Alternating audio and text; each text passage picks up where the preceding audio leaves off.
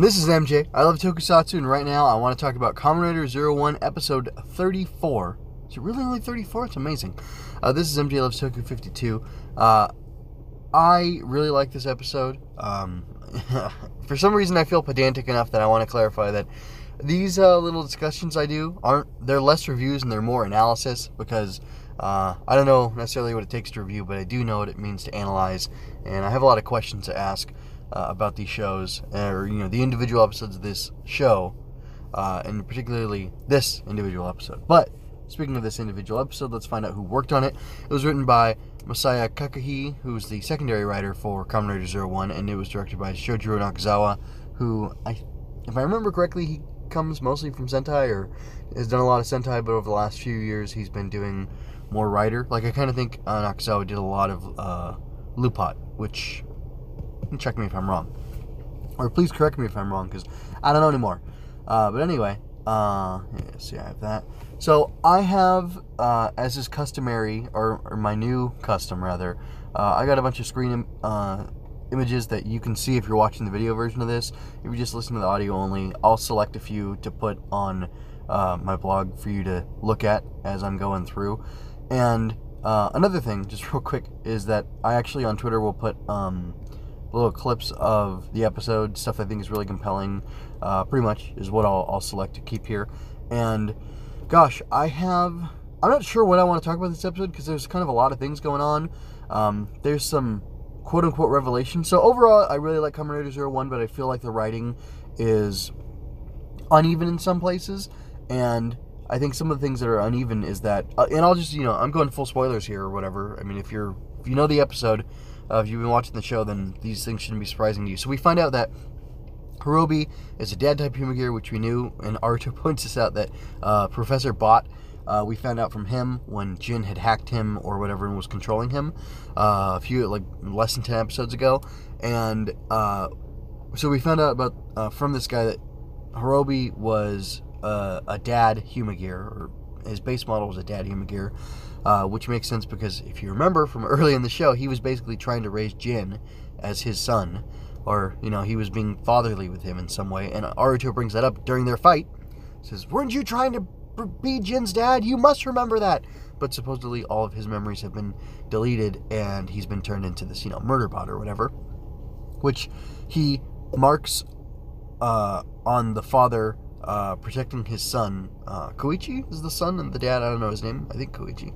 Anyway, uh, Midori tells Koichi smile, and that's why I remember his name. Anyway, he goes. Um, the son wants to fight Horobi off because he's you know destroying their farm, and then uh, he hits him with a pipe. And Seiji Takaiwa, who's the suit actor, he for all almost all the like all but one of the Heisei Riders. I think Kuuga's suit actor was a different guy who I think may have been the suit actor for Kamen Rider Black, but maybe they're different people. I don't know. Anyway, um, Seiji did all the Heisei era, both you know the uh, post decade and pre decade, except for Kuuga. He did the suit acting for all those guys. Um, He also appeared as like a, a villain in some shows, which was weird. Like he played, you know, Ghost. he played Rider Ghost, and then he played uh, this bad guy in Rider Ghost who was on the villain team. And was he the suit actor for the guy when he was uh, he was the face actor? And then uh, was he the suit actor too for for the guy? I don't know. But anyway, because he had to be Ghost, right? Anyway, very strange, but also very cool. Uh, he's now the action director or whatever for Kamen Rider, and he happens to play Horobi. And uh, I like the fact that, and this is a total tangent. I'm sorry, I'll get back to it.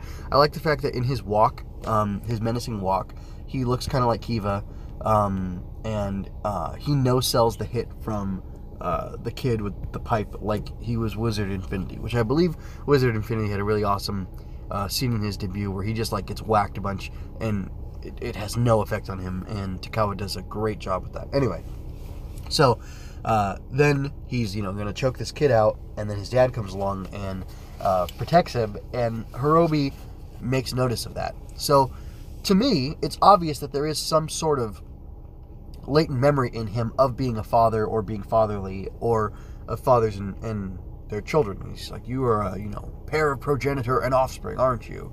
And then he's going to kill them. But then I mean, it reminds me of stuff way back uh, where like Jin is saying, "Oh, you know, this is what a family is, right? Uh, Horobi, like, help me out here." And uh, Horobi just wants to lean on the father issues or like the familial connections in order to pressure Jin to do whatever he wants him to do. He's like, "Yeah, parents tell their children what to do, and their children comply without question." Jin, that's what you're here for. Um, so it seems obvious that he. So I guess I'm kind of pointing out a plot hole, but it's less that I'm pointing out a plot hole, and I'm just curious as to why the writing's inconsistent in this way. Uh, and then we have you know a parallel with you know supposedly Horobi's.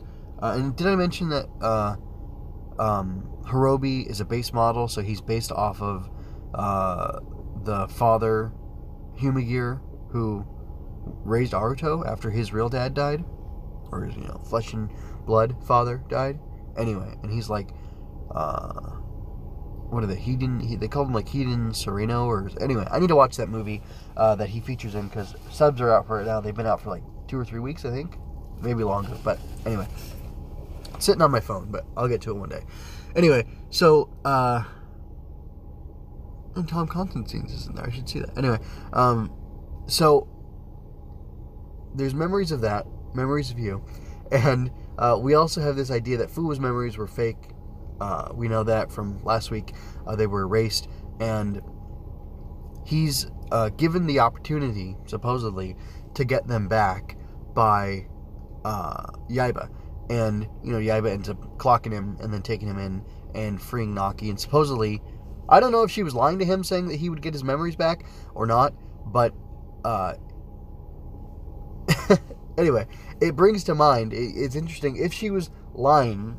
That's interesting because I wonder why she would help, especially because the uh, to to quote old Luke Skywalker, this or to paraphrase him, this did not end the way I thought it would, and um, I was really surprised by the ending. But I'll get to that in a minute.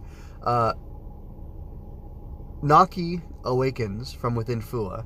Uh, but it's supposed to help Fuwa get his memories back, maybe. Who knows if he will. It's kind of weird that supposedly Horobi's memories were erased in order for him to become this evil guy, and supposedly Fuwa's memories were erased in order for him to have these bad memories placed in there so that he would hate the Humagear and want to destroy them. So, Zaia and the Ark, or not Zaia, Amatsu Guy and the Ark both erased memories of a dude so that they could turn them into another dude who would act their will out on the world, basically. And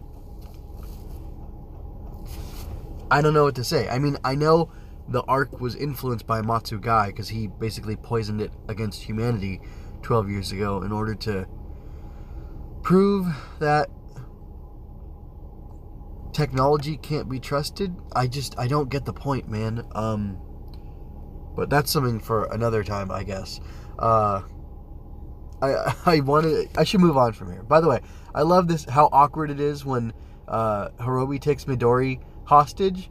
It looks like an awkward dude uh, putting his arm around a girl, uh, like in front of her family or friends or something, and like they just started dating. Anyway, very strange. But oh, I, I should have had this image up the father and son. Um, anyway, it seems interesting to me that at the very end of the episode, when uh, Aruto is able to beat Horobi through his righteous anger for him, you know, killing Midori after he handed over the Ikazuchi information, that uh, Naki awakens, and it turns out that she is hacking uh, Metsubo Jinrai, or no, she's part of Metsubo Jinrai, and she's hacking Zaia's network and causing everybody who has a Zaia spec to go berserk and, uh, you know, start attacking other people. And they're acting like they're Magia, and they're saying something like, you know, humans must be destroyed or humanity must be destroyed. And I find it interesting that she's able to do that once she's released. And a couple other things. So she was an old style Humagear, but she's been put into this new style Humagear body, and uh, she's got you know like Izu's style, the newer style of the earphones or whatever, the headgear, Humagear headgear, and uh, she seems super powerful uh, because she's able to hack the network just like that, and. It, it's interesting to me. It makes me wonder all those times where Fuwa was able to break through, he was able to force these things through. Um, was that really Naki?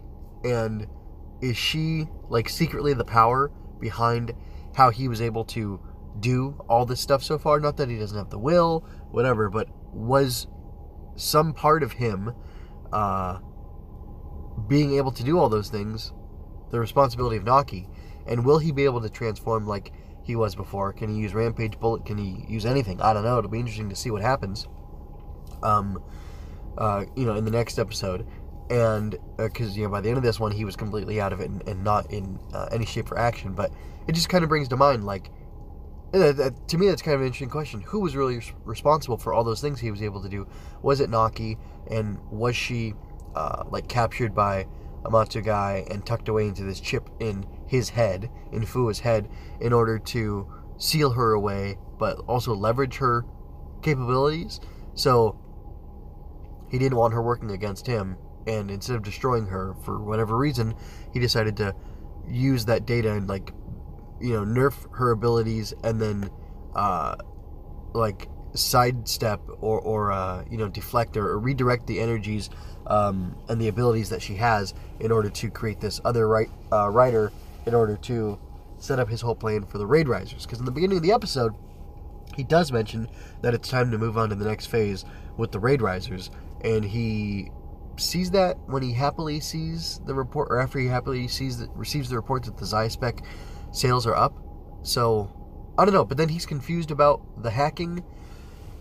Uh, but you know, wouldn't the raid risers be a perfect thing to fight against the uh, you know, rampaging Zyspec people? I, I don't know. I don't know where the show's going, especially because hopefully this ties it all together.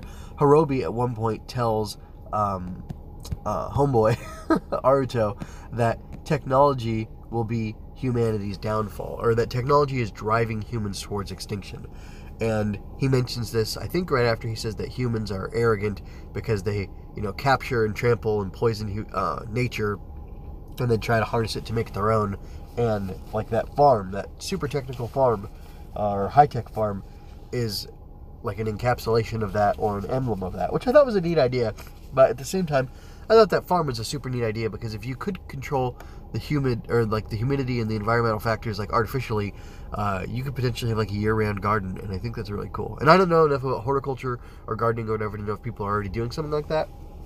It wouldn't surprise me because uh, I don't know that Masai Keke he is a uh, you know gardening expert, but maybe he is. Uh, but I would think that's just something pulled from real life and kind of you know uh, amplified uh, in the show uh, for dramatic effect or for you know to have a really neat thing that they that they talk about. Um, but anyway, if human if technology is driving humanity towards destruction, towards its destruction, then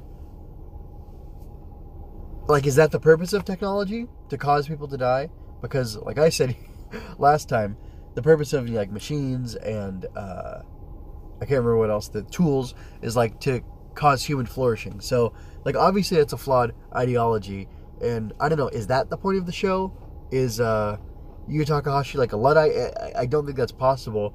Uh, but I guess we're getting we're getting a heavy dose of the villain's perspective on the show. Uh, but then you know we're kind of seeing it proved out because the Zyspec are being hacked and making people go berserk and you know cause destruction, maybe death. I don't I don't know how far it's gonna get, but people have Zyspec all over the place, and if they're all rampaging, then they're you know the odds are pretty high that they'll be able to do some real damage. So I mean, at the end of the show or at the end of you know the arc or whatever, you will have had a bunch of people wearing Zyspec rampage and go bad and cause all this destruction, and then you will have had Humagear, which are artificial intelligence, which the Humagear or like the you know the son Koichi I think says that oh with this uh, Zyspec I'm I'm leveraging the power of an AI I'm like a Humagear, and you know so you've got humans who become like Humagears becoming destructive. You have Humagears, which are artificial intelligence designed to be kind of like humans, becoming destructive. But ultimately, all the source of that is from uh, Amatsugai poisoning Arc causing Arc to do that. So, is the point to have like really good antivirus software? Is it to soft pedal on? Because uh, it's not even he got into like the source code, man. Anyway, or is it to like soft pedal moving forward and embracing artificial intelligence? And what about like the racism uh, code that this is all under? I like you know accepting people of different races because uh, they seem to accept the Huma Gear as like a whole another race. Like so, I don't know. Is this they're South Korean migrant workers that are supposed to be represented by uh, by these Huma Gear? I, I really don't know. I, I can't tell. I don't know where the show is going necessary necessarily and. Uh, I mean, I'm being entertained by it. The fights are good and everything. There's lots of fun elements to it. It's just it's a little confusing as to what the point is and what it's all saying because if at the end of it all, the source of the conflict is uh, a bad person doing bad things for bad reasons because he's like hurt or whatever, then I don't know. I mean, I know all stories have been told before, but I don't know. I, I am not sure I'm uh, I'm pleased, and it's uh it's kind of funny. Maybe because this is uh, maybe Yu Takahashi is like not venturing far enough from what he did in Ex-Aid that like I'm kind of seeing the seams and I've kind I'm kind of seeing uh, like how he writes.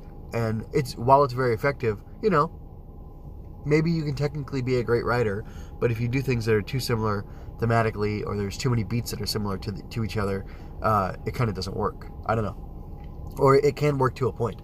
Uh, because the whole thing with Naki and uh, Fuwa being this unit that work together, and then at the end she becomes, you know, she separates from him and becomes a villain. Kind of reminds me of spoilers for uh, Ex-Aid and how Emu was able to, you know, have his power all along. How he was able to be uh, one of the Doctor Riders, and uh, what happened between him and uh, a foe in the show.